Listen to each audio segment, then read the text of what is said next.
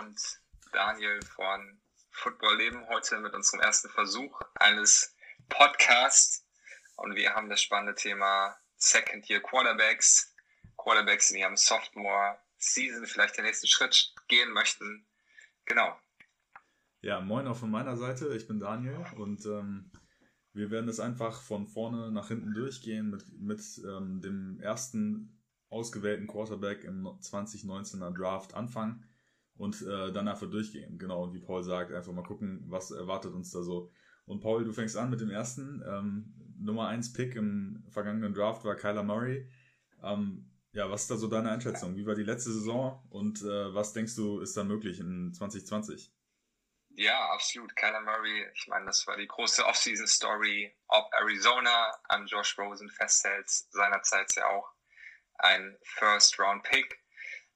Genau, aber mit dem Ankunft von ähm, Cliff Kingsbury, dem neuen Trainerteam, hat man sich dann für Kyler Murray entschieden. Und ich denke, ja, die Saison war auf jeden Fall gekrönt von Auf und Abs. Ähm, letztendlich hat er Offensive Rookie of the Year gewonnen. Ähm, seine Stats lesen sich auch, ähm, denke ich, ganz ordentlich. Er hat um die ja, 3700 Yards, ähm, 20 zu 12 Interceptions, Touchdowns, Interceptions, ähm, und auch vor allem mit seinen Beinen hat er einiges gut gemacht. Ähm, 93 Versuche, über 500 Yards, ähm, fast 6 Yards im Durchschnitt und vier Total Touchdowns. Ähm, damit ist er in all diesen mhm. vier Kategorien in den Top 4, ähm, was auf jeden Fall beachtlich ist. Ja. Ähm, der Vergleich, der da immer ja gezogen wurde, auch schon vorher gedraftet wurde, war der Russell Wilson-Vergleich, was natürlich ja große Schuhe sind, in die man da, die man da treten muss, wenn man mit Russell Wilson verglichen wird. Äh, wie schätzt du das so ein? Ist, nach der ersten Saison, ist das ein äh, gerechtfertigter Vergleich oder eher nicht? Ja, also gut, rein physisch bietet sich der Vergleich an, beide sind undersized. Ähm, und wie gesagt, was du angesprochen hast, eben diese Mobility, die sie mitbringen. Ähm, ja, ich glaube, zu Russell Wilson ist, wie du sagst, ist echt noch ein weiterer Schritt, den er gehen muss. Ähm, interessant auf jeden Fall ist, die letzten beiden MVPs, die wir in der NFL gesehen haben, waren beide in ihrem Sophomore-Jahr. Mahomes als auch letztes Jahr, letztes Jahr Lamar Jackson ja. haben eben diesen massiven Schritt im zweiten Jahr gegangen und ja, ich glaube, von seinem Talent bringt Kyler Murray alles mit, um das auch zu tun. Ähm, war es auf jeden Fall bei mir, als ich die Zahlen so ein bisschen herangeschaut habe, noch hervorsticht sind, ähm, ja, dass er 48 Sex nehmen musste. Mhm. Also tatsächlich da auch hinter einer sehr löcherigen O-Line das Ganze ähm, gestalten musste. Ja. Und seine Touchdown-Percentage extrem niedrig ist. Mhm. Also von seinen Versuchen waren 3,7% Touchdowns, was im Vergleich unten unterirdischer Wert ist. Also da ist auf jeden Fall ähm, einige Luft nach oben noch ja. Potenzial, was er da hat. Ähm, genau. Ich finde das einem, einem, Rookie auch extrem hoch anzurechnen, äh, hinter einer schlechten O-Line zu spielen. Äh, das ist nämlich so ein Szenario, in dem äh, schlechte Draft-Picks, in dem schlechte äh, First-Round-Quarterback-Picks sofort ähm, entlarvt werden normalerweise, weil eben das, das äh, Game viel schneller ist als im College und ähm, wenn, wenn du nicht wirklich gut bist und nicht wirklich die Progression durchgehen kannst, dann ähm, kriegst du das nicht hin. Und äh, ist auch meine Einschätzung, dass wenn das äh, ja das auf jeden Fall für ihn spricht und ähm, er da auf jeden Fall den nächsten Schritt machen kann in 2020. Ja, absolut. Ich meine, das war auch so ein bisschen der, das Problem bei Josh Rosen vor ihm, dass ja, das Team um ihn herum einfach eine Katastrophe war. Ähm, ich glaube, was Kyler Murray auf jeden Fall geholfen hat, ist ein Trainer, ein Trainer gespannt, was absolut an ihn geglaubt hat. Auch die Offensive ähm, ja, sehr nah am College gebaut hat. Ja. Ich meine, Cliff Kingsbury kommt von der berühmt-berüchtigten Air Raid Offense, hat mit Mahomes gearbeitet, hat mit Baker Mayfield gearbeitet. Ähm, hat das natürlich auch an seine Stärken angepasst. Und wie du sagst, man hat gesehen von Woche zu Woche, wie sich Murray an dieses Tempo, was doch einfach ein ganz anderes ist als im College, immer mehr gewöhnt hat. Ähm, genau, also auf jeden Fall auch eine Entwicklung, die man bei ihm gesehen hat. Ja. Ja, spannend, auf jeden Fall. Also mich als 49ers-Fan freut es natürlich nicht unbedingt, dass da in der Division äh, starker Quarterback-Nachwuchs kommt, aber ähm, ja, ich glaube auf jeden Fall, dass es, äh, dass es für ihn weiter nach vorne geht. Ja, das stimmt. Und ich meine, die Offseason war auf jeden Fall auch gekrönt durch den die Andrew Hopkins Trade. Ähm, da hat er Definitiv. ein weiteres exzellentes Target zu seiner Verfügung. Ich meine, er hatte letztes Jahr einen Larry Fitzgerald, der gefühlt auf seine 100. Saison zuläuft, ähm, aber immer noch verlässlich Bälle gefangen hat. Ja. Aber jetzt mit einem DeAndre Hopkins, ich meine, das ist ein ja, Top 3 Receiver, würde ich sagen. Ähm, man hat auch die O-Line noch ver verbessern können im Draft. Also ich glaube, da hat er auch von dem Supporting Cast einiges ähm, auf seiner Seite. Ja, definitiv. Genau. Ja, spannend ja. natürlich auch, äh, sich zu überlegen, was bedeutet das für die äh, Fantasy Leagues, die mit Sicherheit auch nächstes Jahr wieder starten werden. Ähm, was ist da deine Einschätzung? Also Kyler Murray ein, ein QB, den man auf der Liste haben sollte oder eher nicht? Ja, absolut. Ich, also ich meine, die Statistik MVP, ich meine, das wäre das absolute Best-Case-Szenario, was ihm passieren sollte. Ähm, aber aktuell wird er als ja, Nummer 4 gehandelt der Quarterbacks. Ähm, und ich meine ernsthaft, wen hätte ich jetzt lieber nächstes Jahr im Team? Vielleicht auf jeden Fall Mahomes, Lamar Jackson, ja. eventuell noch einen Dak Prescott, aber danach habe ich auf jeden Fall Kyler Murray bei mir auf der Liste und das sind natürlich sehr hohe Erwartungen. Ähm, auch da muss man sich dem Risiko bewusst sein, aber ich denke, dass er durchaus dem gerecht werden kann. Vor allem, weil er eben mit seinen Beinen einiges gut macht. Ja, alles klar. Ähm, kommen wir zur Nummer zwei auf dem Draftboard ähm, an QBs und das war im letzten Jahr Daniel Jones, äh, Nummer 6 overall gedraftet äh, von den New York Giants. Und äh, das war natürlich eine riesige Überraschung letztes Jahr. Äh, keiner hat damit gerechnet, dass Daniel Jones schon so früh geht. Ähm, da waren die anderen QBs, über die wir gleich noch reden, höher auf den meisten Draftboards. Und ähm, David Gettleman, der GM, wurde da heftig kritisiert für. Ähm, die, die Fans haben Daniel Jones ausgebuht am Anfang und es, es war nicht der Bilderbuchstart, den man sich da erhofft hat. Ja. Ähm, aber dann ging es relativ schnell von, vom Draft-Bust äh, zu Danny Dimes und, ähm, und äh, er ist zum absoluten Fanliebling aufgestiegen über die Saison. Ähm, auch wenn die Saison natürlich nicht, ähm, nicht hervorragend lief, äh, mit, vier, mit einem äh, 4 und 12 ähm, Rekord in der NFC East, die notorisch schwach ist, ähm, kann man nicht zufrieden sein. Ähm, aber er hat auf jeden Fall ab Woche 3 als Starter gespielt und ähm, auch äh, ja, teilweise echt äh, Promise gezeigt. Und ich denke, ähm, da könnte was gehen nächstes Jahr für ihn auch. Ja. Wie sehr würdest du den Manning-Effekt da mit einbeziehen. Ich meine, kurz nachdem er getraftet wurde, wo er ja, die Parallelen sehr offensichtlich zu Eli Manning und ich weiß gar nicht, ein, ein Trainer, mit dem er auch zusammengearbeitet hat, gab es eine Verbindung. Ähm, würdest du sagen, da war ein Lerneffekt zu sehen ähm, unter so einem etablierten, auch ja, hochdekorierten, ich meine zweimal Super Bowl Champ Eli Manning zu lernen? Ja, äh, ist natürlich immer schwer zu sagen, so von außerhalb. Ähm, kann ja. definitiv sein. Also ich denke, auch die, dieses Fenster von den drei Spielen am Anfang zu haben, in, in denen er noch nicht direkt ins, ins kalte Wasser geworfen wurde, ähm, ja. hat geholfen. Ähm, Gerade in, in New York, in diesem riesigen Market, ähm, wo die Medien sowieso schon sich alle auf ihn stürzen, da so ein bisschen ähm, noch zurückgehalten zu werden, kann, kann nicht geschadet haben. Auf der anderen Seite war Eli Manning natürlich auch nicht jetzt ähm, ja, erfreut, dass er da seinen Schüler ähm, zur Seite bekommen hat, der ihn dann ersetzen würde. Ähm, von daher, ähm, ja, habe ich da so meine Zweifel, wie viel wirklich ähm, Manning da der Mentor war. Aber, aber definitiv als einfach äh, jemand, der erstmal die ersten zwei Spiele ähm, auf dem Platz steht, wo, nicht so, wo er nicht sofort Starter sein musste, wo er erstmal zwei Spiele und die Abläufe vom Game Day und so weiter sehen konnte, bevor er ähm, selbst aufs Feld gegangen ist, ähm, glaube ich, das war auf jeden Fall hilfreich. Ja, das, ja, würde ich absolut recht geben. Und ich meine jetzt, nachdem Manning die ja, Schuhe an den Nagel gehangen hat, vielleicht besteht auch darüber hinaus noch eine Verbindung, dass man sich austauscht, einfach wichtige ja, Tipps auch von einem Veteran mitnehmen kann, ja. der über Jahre erfolgreich war in der NFL. Ähm, Definitiv. Ja, absolut spannend. Wie würdest du denn die ja, das Team um Daniel Jones herum, seine Waffen, die er zur Verfügung hat, sein Supporting Cast, wie würdest du das einschätzen? Also mit äh, Saquon Barkley im Back, Back, Backfield hat man natürlich äh, den Topstar zusammen oder nach Christian ja. McCaffrey vielleicht äh, in der NFL auf der Position. Ähm, und ähm, das, äh, das hilft auch schon extrem, denke ich. Ähm, aber äh, wenn man wenn man mal von äh, Saquon äh, Barkley absieht, ähm, wird es dann schon etwas dünner. Also auch die, die O-Line im letzten Jahr hat nicht so gehalten, wie man sich das immer vorgestellt hat. Und ähm, nach dem Trade von Odell Beckham ist auch das äh, Receiving Core natürlich nicht mehr das, ähm, ja, das äh, Vorzeigeexemplar gewesen.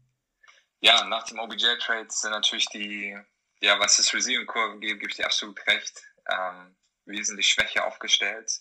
Was die O-Line angeht, würde ich sagen, okay, jetzt mit dem Draft von einem O-Liner recht früh in, in dem Draft dieses Jahr hat man da ja zumindest nachgelegt. Aber wenn man jetzt mal alles in, im Gesamten betrachtet, was würdest du so denken, ist Daniel Jones bereit, den nächsten Schritt zu gehen? Was ist so sein Ausblick?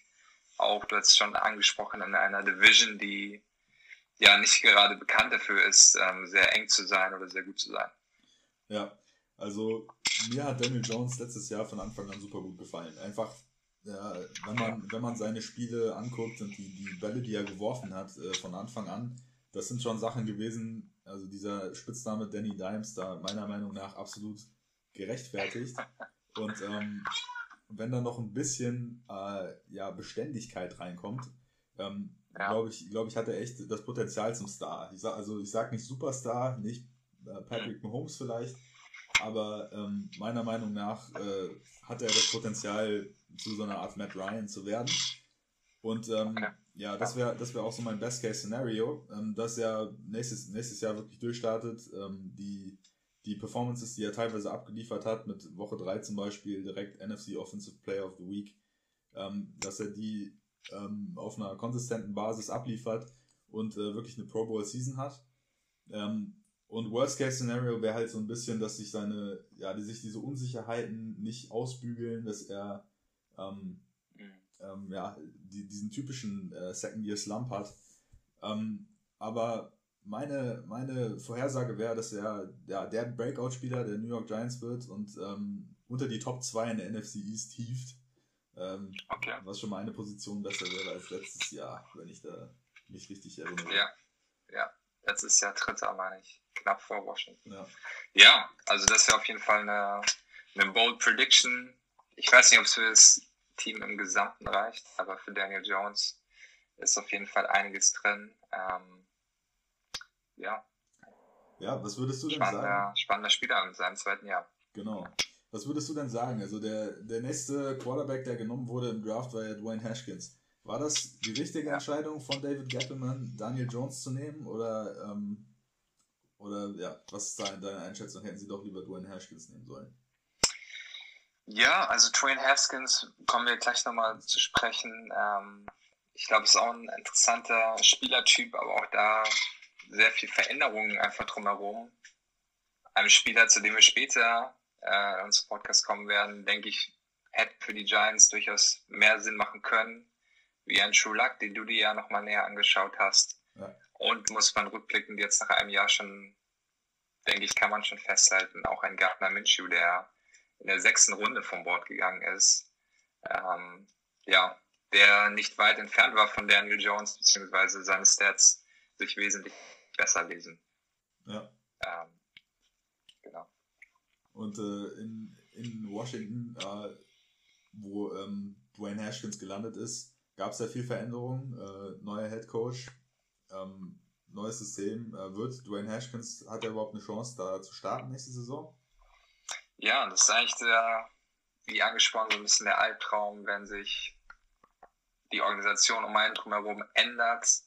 Auch vor dem Hintergrund, dass bisher der neue Head Coach Ron Rivera ja, sich gescheut hat, ein ja, glasklares Bekenntnis zu ihm zu geben. Ähm, man hat letztendlich ja Chase Young an der zweiten Stelle genommen, aber auch da haben sich die Gerüchte, dass man doch ein Tour nimmt, konsistent gehalten oder doch ähm, Ex-Schützling von Rivera Cam Newton ans Board holt, ähm, ja, waren die gesamte Offseason eigentlich präsent. Also würde ich sagen, kein Vertrauensvorschuss für Haskins. Also er wird sich ähm, alles nochmal neu verdienen müssen unter dem neuen Coaching-Staff. Und die letzte Saison war jetzt auch nicht unbedingt von Erfolg gekrönt. Ja, definitiv. Äh, Schlusslicht in der NFC East ist auf jeden Fall eine der weniger guten Auszeichnungen. Ja, ich weiß gar nicht. Vielleicht ist es ja, ja alles Rennen, um nächstes Jahr einen hohen Quarterback zu, zu nehmen. Man weiß es nicht. Nein. Aber ja, das, das Team ist im Umbruch.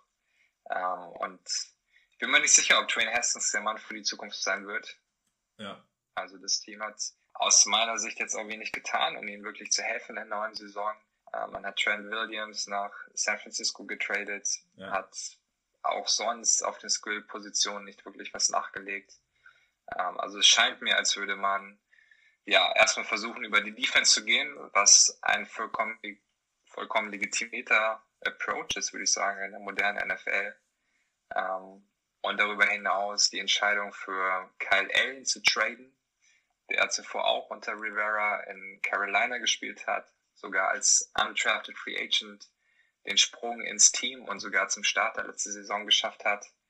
Ähm, ja, ihn zu holen, macht Haskins noch mehr Druck und ich bin mir ehrlich gesagt nicht sicher, ob er die Saison als Starter beenden wird oder überhaupt, ob er der Starter sein wird, wenn die Saison losgeht.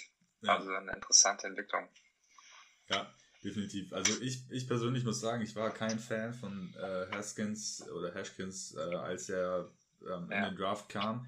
Äh, für mich ist das so ein Beispiel davon, wie ähm, die, die Measurables, also die, ja, wie groß ist der Quarterback, äh, wie, was hat er für eine Statur, wo, wo das mhm. äh, zu wichtig genommen wird. Also weil der ist natürlich prototypisch, was ähm, seine Physis angeht. Ähm, aber das, das äh, übersetzt sich nicht gut in einen guten Quarterback in der NFL und das sieht man immer wieder. Ähm, und ähm, ja, ich glaube, das, äh, das ist ihm da so ein bisschen ja, nicht zum Verhängnis geworden. Ich meine, er wollte natürlich hoch gedraftet werden, aber den Washington Redskins vielleicht so ein bisschen zum Verhängnis geworden. Ja, aber auch da wieder, also wie angesprochen, ich glaube, es müssen einfach so viele Faktoren zusammenkommen, um eben diesen Sprung von College auf das nächste Niveau zu schaffen. Und oftmals ist es einfach ein Coach, der nicht glaubt, ähm, eine Organisation, die Stabilität ausstrahlt und das muss man einfach festhalten, dass die Redskins die letzten Jahre einfach eine sehr, sehr unruhige Organisation waren. Ähm, Auf jeden Fall. Ich meine, man hatte Kurt Cousins im Building zum Beispiel und was der GM oder das Management teilweise da veranstaltet hat, ähm, ja, zeugt nicht von Stabilität und zeugt auch von keiner Qualität, die man da an den Tag gelegt hat. Ja, ja stimme ich absolut zu. Also äh, Redskins definitiv eines der ähm, dysfunktionalsten Franchises in der NFL. Meiner ja. Meinung nach. Leider für alle Redskins-Fans, die das jetzt hören, aber ja, das ist die Realität und es gibt solche und solche Teams in der NFL und auch da, wie gesagt, hängt es nicht nur von der Athletik oder von dem reinen Talent der Spieler ab, sondern einfach, wie schaffen es, schafft es eine Organisation und auch ein Trainerteam, dieses Potenzial ähm, abrufen zu können. Ja, auf jeden Fall. Perfektes Beispiel auch bei den Redskins vor ein paar Jahren, äh, RG3. Ähm, erste Saison, da waren die äh, Shanahans, in, ähm, der Vater Shanahan damals noch in, in Washington, ähm, der ist ja. super durchgestartet, das lief. Ähm, danach dieselbe Entwicklung auch mit, mit Kirk Cousins und ähm, ähm, als es dann, als es dann irgendwie zu, zu diesen Verwerfungen kam, als da nicht mehr auch in der Organisation alles rund lief und dann Trainerwechsel und so weiter und so fort, ist RG3 komplett von der Klippe gefallen und es ging gar nichts mehr. Also äh, definitiv ein super wichtiger Punkt. Ja, ja, es war jetzt nichts Gutes für Dwayne Haskins ähm, und ja, man wird sehen, wie das Ganze seinen Lauf nimmt. Ähm, Nochmal kurz auf Fantasy zu kommen, eine kurze Einschätzung. Kurz und knapp, Finger weg. Also Dwayne Haskins werde ich nicht draften nächstes Jahr. Ähm, es sei denn, ihr seid so in Not und spielt in einer super tiefen Liga mit zwei oder drei Quarterbacks, keine Ahnung. Aber Dwayne Haskins wird bei mir in keiner Liga gedraftet jeden Fall. Hätte ich, äh, hätte ich auch gesagt, ohne die, ohne die tiefe Fantasy-Knowledge zu haben. ja, ich denke, das kann man festhalten. Ja, dann lass uns doch direkt auf den nächsten Kandidaten kommen. True Luck. Ähm, vielleicht der mehr Sinn gemacht hätte für die Giants, aber auch für die Redskins an der Position der auch damals, meine ich, mich zu erinnern, recht überraschend erst einen Tag zwei vom Board gegangen ist nach Denver. Das ist richtig.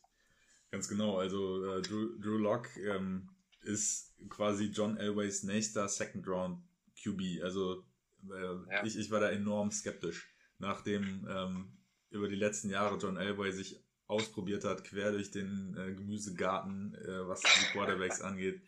Äh, er, hat, er hat angefangen nach Peyton Manning, beziehungsweise ich, ich meine, das war noch als Peyton Manning sogar noch aktiv war, mit Brock Osweiler. Ähm, ich meine auch Second Round Pick oder war sogar First Round. Kann ich dir gerade gar nicht genau sagen, aber ja, auf jeden Fall ein Spieler, der sehr, sehr viel Geld in seiner Karriere eingesammelt hat, aber sehr wenig geleistet hat. definitiv, definitiv. Also da wurde, wurden die äh, Texans äh, seinerzeit ja auch beraubt, äh, wie, ja. wie dieses Jahr wieder mit äh, dem ähm, Andre Hopkins Trade. Genau, also Brock Osweiler der Erste, danach Trevor Simeon, undrafted Free Agent, ähm, der natürlich vielleicht nicht ganz so grau, äh, ja, grässlich schlecht war wie Brock Osweiler, aber auch nicht äh, den Durchbruch gebracht hat. Danach Paxton Lynch, danach Case Keenum, dann Joe Flacco und äh, Brandon Allen. Und in dieser, nach dieser ganzen Reihe an, an Quarterbacks und das alles nachdem äh, Peyton Manning retired war, ähm, reiht sich da jetzt Drew Lock ein. Also ähm, die, die Latte liegt nicht besonders hoch. Auf der anderen Seite ist es für John Elway natürlich aber super wichtig. Er hat natürlich als, als äh, ja, äh, selbst Quarterback-Legende und als auch ähm, ähm, Super Bowl-winning GM ähm, da ein bisschen äh, mehr Gnade verdient, vermutlich, als so mancher anderer GM, aber ähm, ich denke, es wird Zeit, dass er seinen Quarterback findet und äh, mit Drew Lock könnte das wirklich sein, dass er da jemanden gefunden hat. Ja, du hast ja auch eben angesprochen, Joe Flecke wurde letztes Jahr geholt, auch ein Veteran, der bis zu seiner Verletzung etliche Spiele gestartet hat und Drew Luck gar nicht so viel ähm, ja, aus Tape gebracht hat letztendlich. Aber wie würdest du denn die wenigen Spiele, die er gespielt hat, bewerten? Was lässt sich da ablesen? Wie du sagst, der ähm, Drew Locke selbst hatte sich ja verletzt vor der in, in der Preseason noch äh, und ah. ist dann ist dann nur die letzten fünf Spiele gestartet. Also er hatte eine Daumenverletzung, äh, war glaube ich sogar erst noch auf Injured, Injured Reserve ähm, und die, die, letzten fünf Spiele gestartet und in den letzten fünf Spielen ein 4 und 1 Rekord hingelegt. Äh, was nicht schlecht ist, wenn man, wenn man bedenkt, dass er, ähm, dass die Broncos insgesamt letzte Saison nur einen 7 und 9 äh, Rekord hatten. Ähm, also er hat in seinen fünf Spielen mehr Wins gehabt als äh, Flacco und Brandon Allen in ihren ähm, kombiniert dann elf Spielen. Ähm, also definitiv eine, reife Leistung meiner Meinung nach, auch was die Completion Percentage mit äh, 64,1 angeht äh, ziemlich gut. Touchdown-Interception Ratio 7 zu 3. Also, ähm, ja, es ist, auf, es ist zu früh zu sagen, also mit fünf Spielen, das ist einfach zu früh, um irgendwie sich da eine Meinung zu bilden. Ich, ja. ich finde immer, also, das, da muss auf jeden Fall nochmal das Doppelte her, aber so, ähm, die, die Erwartungen sind auf jeden Fall deutlich höher als noch vor letzter Saison. Ja, das stimmt. Ich erinnere mich auch ähm, besonders aus Fantasy-Perspektive, dass ein Spiel in Houston wo man überraschend gewonnen hat, wo die Saison ja vorbei war für die Broncos, ja. wo True Luck echt einiges rausgehauen hat. Ja. Ja, spannende Entwicklung. Ähm, Zusätzlich ähm, haben die, die Broncos in der, in der Offseason auch nochmal richtig investiert, um ihn da, ihn da in die bestmögliche Position zu bringen. Also ähm, der Erstrunden-Pick ist ja vielen bekannt wahrscheinlich, Jerry Judy, der auf ganz vielen Draftboards im Vorhinein auf Nummer 1 äh, auf der Wide Receiver Position stand und dann wirklich den Broncos in den Schoß gefallen ist. An ja, ich bin eigentlich auch fest davon ausgegangen, dass sie hochtraden für ihn, aber ja. ja. Das war ähm, gut gespielt, also nicht schlecht von John Elway, ihn, ihn da am, hinter den Raiders, hinter den Niners äh, zu bekommen. Ja. Und ähm, ähm, was vielleicht weniger bekannt ist, ist, dass sie in der zweiten Runde auch nochmal einen Wide, Wide Receiver gedraftet haben. Äh, KJ Hamler äh, sagte mir vorher auch nichts, aber auf jeden Fall den zweiten Pick auch noch in Wide Receiver investiert. Und ähm, ja, ich, ich denke auf jeden Fall, dass, dass äh, John Elway da all in geht auf ähm, seinen Pick, ähm, Drew Luck. Und äh, ich denke auf jeden Fall, dass er das Potenzial hat. Und ähm, das wäre auch so mein, mein Best-Case-Szenario, dass er halt diese Saison zu einem soliden Starter wird. Ich weiß nicht, ob man da höhere Ansprüche haben kann. Ich denke mal, der Hype ist da auch immer schnell, ja, schnell dabei. Ähm, und äh, klar, Worst-Case-Szenario wäre natürlich, dass er einfach äh, im, im, Mittelmaß rumdümpelt oder sich in die Reihe seiner Vorgänger einreiht äh, mit, seinen, äh, mit seinen Leistungen. Genau, aber aus meiner Sicht, aus meiner Sicht äh, entwickelt er sich diese Saison zu einem soliden Starter und ähm, wird zumindest mittelfristig die Antwort für John Elway sein. Ja, zeugt ja von dem Vertrauen, den Joel Elway in seinen Quarterback hat, indem man ihm zwei Wide Receiver in einem Draft mit an die Hand gegeben hat und dann noch zusätzlich von den Chargers Melvin Gordon verpflichten konnte auf der Running Back Position, der ja vor ein, zwei Jahren auch zu den Top 10 Running Backs gehört hat, sich dann ein bisschen verscherzt hat mit den Chargers und jetzt ein Backfield ja, das zusammenkommt, wo bereits ein Philip Lindsay vorhanden ist. Ähm, und ich denke, das kann auf jeden Fall auch ein interessanter One-Two-Punch werden. Darüber hinaus hat man Noah Fant, den man letztes Jahr sehr hoch getraftet hat, ein vielversprechendes Tight End Talent. Also ich glaube, da ist einiges in Bewegung in Denver. Und dann Cortland Sutton, der ja eigentlich nach dem Emmanuel Sanders Trade sich auch zu dem dringend benötigten und echten Wide Receiver Number One in der Mile High City entwickelt hat. Ähm, jetzt mit Jerry Judy an seiner Seite eine Loaded Offense, würde ich das mal nennen. Auf jeden Fall, da wird es auch Competition geben, äh, was die Wide Receivers angeht. Ja. Ja. Also ein Sleeper für den einen oder anderen Fantasy-Spieler und sehr, sehr spannender Ausblick mit all den Waffen, die True Luck zu seiner Verfügung hat. Kommen wir zu dem nächsten Quarterback. Ähm, die Story der Offseason. Bleibt Tom Brady, geht Tom Brady. Er ist gegangen Richtung Süden, nach Florida, nach Tampa. Und was machen die Patriots? Sie holen keinen Veteran, sie draften keinen Quarterback. Sie machen Wer startet jetzt also für die Patriots? Ja, das ist äh, eine gute Frage. Also die, das realistische Szenario zurzeit ist äh, Jared Stidham. Hinter Jared, Jared Stidham haben die Patriots zurzeit nur Brian Hoyer. Ähm, mhm. Und Brian Hoyer ist schon lange in der Liga, äh, kennt die Patriots gut. Aber ganz ehrlich, keiner erwartet von ihm Großes. Keiner erwartet von ihm, dass er die Antwort ist. Das heißt, ähm, wenn ich mein Geld setzen müsste, würde ich es auf jeden Fall auf Jared Stidham setzen, dass er der äh, Starter wird äh, in Week 1. Äh, ja, und das ist äh, super überraschend, denn er wurde in der vierten Runde des letzten Jahres gedraftet äh, von den Patriots. 133. Pick. Ähm, und ähm, er hat so gut wie keine NFL-Erfahrung bis jetzt. Also er hat genau zwei Attempts. Die kamen in Week 3 letztes Jahr gegen die New York Jets. Äh, Im letzten Viertel, als die Patriots schon 30 zu 7 geführt haben. Äh, mit den zwei Attempts hat er dann, von denen hat er ähm, einen an den Mann gebracht und äh, den anderen hat er auch an den Mann gebracht, allerdings an einen New York Jet, an Jamal Adams, der dann den Pick 6 zurückgenommen hat, ähm, bevor äh, Brady äh, zurück ins Spiel kam und das Spiel beendet hat. Also das heißt, äh, da ist auf jeden Fall Luft nach oben. Also die zwei Completions waren nicht das, äh, das Gelbe vom Ei. Und ähm, ein wütender Bill Belichick würde ich mal erwarten an der Seitenlinie.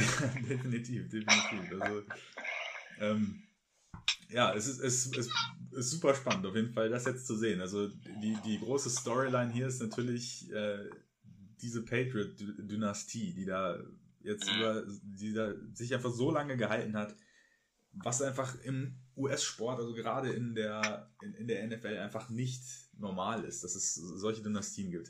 Äh, wer, wer war derjenige, der das zu verantworten hat? War es Belichick oder war es Brady? Wer war das Genie?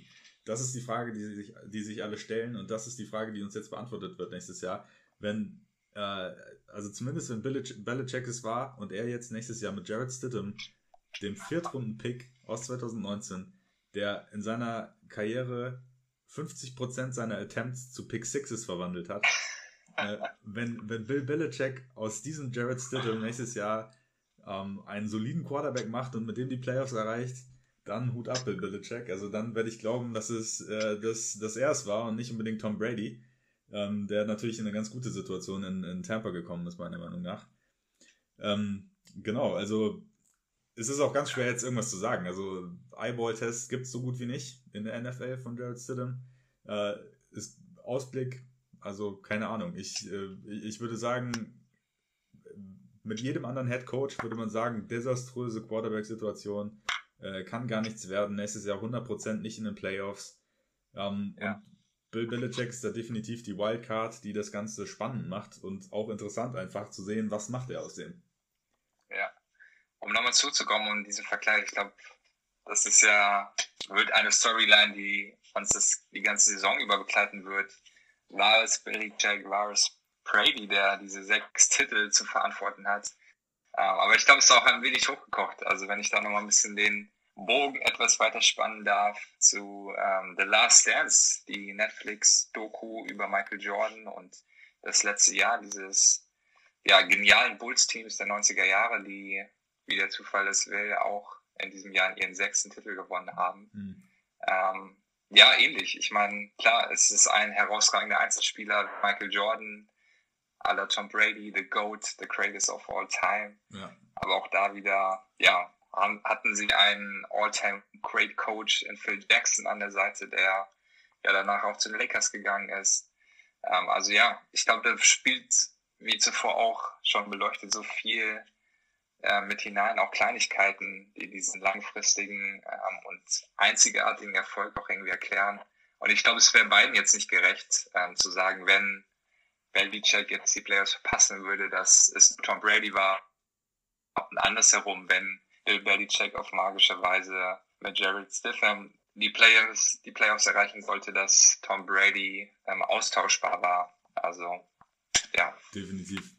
Also ich glaube auch, sie haben in ihrer gemeinsamen Zeit genug getan, um beide als die, ja. die Goats, als Head Coach, als Quarterback gehandelt zu werden. Also in jeder Konversation über den Greatest Head Coach, Greatest QB werden diese beiden auftauchen, egal was jetzt noch passiert. Ja. Und ähm, ja. genau, ich denke, das ist das da hast du recht, das wäre ja nicht fair, da jetzt irgendwie äh, alles von den nächsten Jahren abhängig zu machen. Ja, aber die, die Storylines werden kommen, die Überschriften und ja, ich meine, wenn man ein bisschen bedenkt, wie Tom Brady auch gegangen ist, ähm, ja, ich weiß nicht, ob er sich sein Legacy, ich glaube, er hat es nicht ruiniert, aber das natürlich auch provoziert, äh, indem er es zumindest aus Kreisen, Insiderkreisen immer wieder hieß, dass Bill Belichick ihn nicht um jeden Preis halten wollte. Ja. Ja, auf jeden Fall. Also, das ist eine ganz interessante Geschichte. Es ist natürlich immer auch schwer zu sagen, was da jetzt Wahrheit und was Gerücht ist. Äh, ja. Bei den Dingen, die teilweise schon äh, als, als äh, ja, Offenbarungspieces gehandelt waren. Ähm, ich erinnere mich da irgendwie an einen aus San Francisco, ein, ein Piece, der in der Offseason äh, letztes Jahr kam, der irgendwie die, die Zerrüttung zwischen Kyle Shanahan und äh, John Lynch ähm, propagiert hat, was sich halt als komplett, kompletter Humbug äh, rausgestellt hat. Ja. Und ähm, ja, über, über die Patriots wurde dann natürlich super viel geschrieben äh, und es ist auf jeden Fall super spannend. Aber ich glaube, was auf jeden Fall mittlerweile relativ feststeht, ist es, dass es da eben irgendwelche Verwerfungen gab, auf welche Art und Weise auch immer. Ja. Und wer da jetzt am Ende schuld war, sei dahingestellt. Aber ähm, ja. ich, ich glaube, die beiden sind auch motiviert, einfach um, um sich das gegenseitig zu zeigen, hey, ich kann auch ohne dich. Ja, das stimmt. Und wer weiß, vielleicht in 20 Jahren findet sich noch Filmmaterial dieser letzten Saison und eine neue Doku kommt raus. Auf jeden Fall. Ähm, Zuschauer würden sich finden lassen. Genau. Ich würde sie schauen, auf jeden Fall. ja. Kommen wir zum, äh, zum letzten ähm, QB auf unserer Liste. Gardner Minshew äh, von den Jacksonville Jaguars. Äh, mit dem hatte, glaube ich, keiner gerechnet vor letzter Saison. Und dann ist er so ein bisschen zur, zur Ikone geworden in, in Jacksonville im letzten Jahr. Äh, ja, und, und hat mit Sicherheit auch Chancen in der nächsten, nächsten Saison ein bisschen was zu reißen. Was sind da äh, ja, deine Einschätzungen zu? Ja, absolut richtig gesagt. Er war, hat vor Twain Haskins als auch Daniel Jones, die beiden in der ersten Runde getraftet wurden, gestartet. Das als Sechs-Runden-Pick, den ja absolut niemand auf dem Schirm hatte aus Washington State. Und ja, seine Stats lesen sich durchaus beeindruckend. Ähm, in 14 Spielen 60 Prozent seiner Pässe an den Mann gebracht, über 3000 Yards, ähm, 7 Yards im, im Durchschnitt und eine ja sehr beachtliche Touchdown-to-Interception-Ratio von 21 zu 6. Ähm, auch mit den Beinen hat er einiges bewegen können. Ähm, ja, knappe 350 Yards auch da rausgeholt. Also auch da seine Athletik und Mobilität unter Beweis gestellt. Und darüber hinaus, ja, absolut einen Legendenstatus erreicht. Ähm, seine Aura, die Pressekonferenzen, die er gehalten hat, sein Schnauzer und all das, was da zusammenkommt, ähm, ja, haben ihn diese, diese ja, Mania, kann man ja fast schon sagen, die da entfacht wurde um ihn eröffnet. Ähm, er hatte ja dann noch einen Auftritt, wo er in Shorts in seinem Alma Mater in Washington State wieder aufgetreten ist, äh, wo der Teamkollegen davon berichtet haben, dass er seine Workouts nur in, mit Sonnenbrille, Stirnband und äh, Jockstrap äh, bewältigt. also ja, ein sehr interessanter Typ. Wahnsinnstyp auf jeden Fall. Und so das komplette Gegenteil von Nick Foles, der letztes Jahr dann bei den, äh, bei den Jacksonville Jaguars eigentlich der Starter war, von dem er dann übernommen hat. Ja, du sagst es, Nick Foles, total in sich gekehrter, ähm, zurückhaltender Typ, ähm, der für sehr viel Geld auch geholt wurde, sich leider im ersten Spiel verletzt hat ähm, und dann Gardner Minshew das Ganze übernommen hat und ja, wie der Zufall ist, manchmal will, er dann das Ganze übernommen hat und gezeigt hat, was er drauf hat.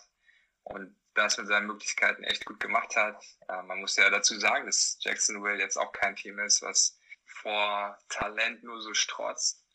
Auch da eine Franchise im Umbruch, die mit einem sehr tiefen Talentpool vor zwei, drei Jahren noch im AFC Championship Game gewesen und mittlerweile ja kaum mehr wiederzuerkennen, was ähm, Spieler angeht. Etliche weggegeben, Verträge nicht verlängert aktuell würde ich sagen auch absolut eine Franchise in Transition, ähm, die versucht irgendwie wieder den Boden unter die Füße zu bekommen. Ja, das ist natürlich auch nicht die einfachste Situation für so einen Young QB, äh, in, in Jahr 2 zu gehen. Ähm, denkst du, die, die Kurve zeigt da eher weiter nach oben oder eher weiter nach unten? Es war ja auch, wenn man jetzt mal auf das rein Spielerische guckt, nicht 100% glatt letzte Saison. Ja, das stimmt. Nicht 100% glatt. Ähm, ich glaube, ja, das Umfeld würde es, es ihm da nicht leicht machen. Ähm, nichtsdestotrotz geht er als Starter in die Saison. Man hat keinen ja, Nachfolger, zumindest in diesem Draft, äh, geholt, auch kein Veteran ihn an die Seite gestellt oder um ein Battle um, um die Starterposition auszurufen. Also Doug Marone, der Head Coach, glaubt an ihn und ich denke, ist auch überzeugt, dass er mit seiner Underdog-Mentality und einfach ein bisschen andere, andere Wesen, das er auch mitbringt, ähm, ja, dieser Franchise wieder ein bisschen Leben einhauchen kann. Ähm, es wird natürlich spannend sein, wie man das langfristig gestalten möchte. Er hat jetzt auch wieder ein neues Playbook zu lernen mit einem neuen Offensive Coordinator, Jay Cruden, der bekannt dafür ist, den Ball über das gesamte Spielfeld werfen zu lassen. Also ich glaube, er wird auf jeden Fall genug äh, Möglichkeiten haben, sein Talent unter Beweis stellen zu können. Inwieweit es von Erfolg gekrönt sein wird, wird sich herausstellen. Ähm, ich denke, er wird auf jeden Fall nicht sehr viel Zeit haben, um sich den Job längerfristig sichern zu können, wenn man daran denkt, dass nächstes Jahr der große Preis Clemson Quarterback Trevor Lawrence im Draft wartet, der ja der ja von vielen der Number One Pick sein wird und wenn ich das Team hier so ansehe, sind die Jaguars auf jeden Fall in der Verlosung, um ihn mitzuspielen. Fantasy-mäßig, äh, wenn du sagst, äh, Touchdown to Interception Ratio sehr gut, auch mit den, mit den Füßen ein bisschen was am Start gewesen letzte Saison. Ähm, ist das jemand, den man mal äh, nehmen kann in einer der späteren Runden? Ja, ich denke absolut. Also besonders für Ligen, die mit zwei Quarterbacks ähm, spielen, ist er auf jeden Fall ein Blick wert. Ähm, wenn ich als Starter dann auf jeden Fall jemand, den ich auf meiner Bank haben möchte, der, der am Laufe der Saison ausgehend davon, dass das Team sehr oft im Rückstand sein wird, verbunden mit Offensive Coordinator Jay Cruden, wird er die Möglichkeit haben, einfach für Punkte zu sorgen, ähm, einfach zu werfen und irgendwie den Anschluss zu, zu bekommen. Und mit dem Ausblick, was er letztes Jahr gezeigt hat, ist er auf jeden Fall ein Blick als, als Deep Sleeper wert. Sehr schön, ja. Paul, hat mir Spaß gemacht, mit dir die Quarterbacks ja. mal ein bisschen durchzugehen. Unser erster Versuch äh, einer Podcast-Folge. Ja, gleichfalls. Ähm, sehr cool. Danke für deine Einschätzung, dir diese drei Quarterbacks ein bisschen näher anzuschauen. Und ich hoffe, wir können ja in Zukunft unsere Zuhörer auch noch mit weiteren Folgen beglücken. Danke dir, Daniel.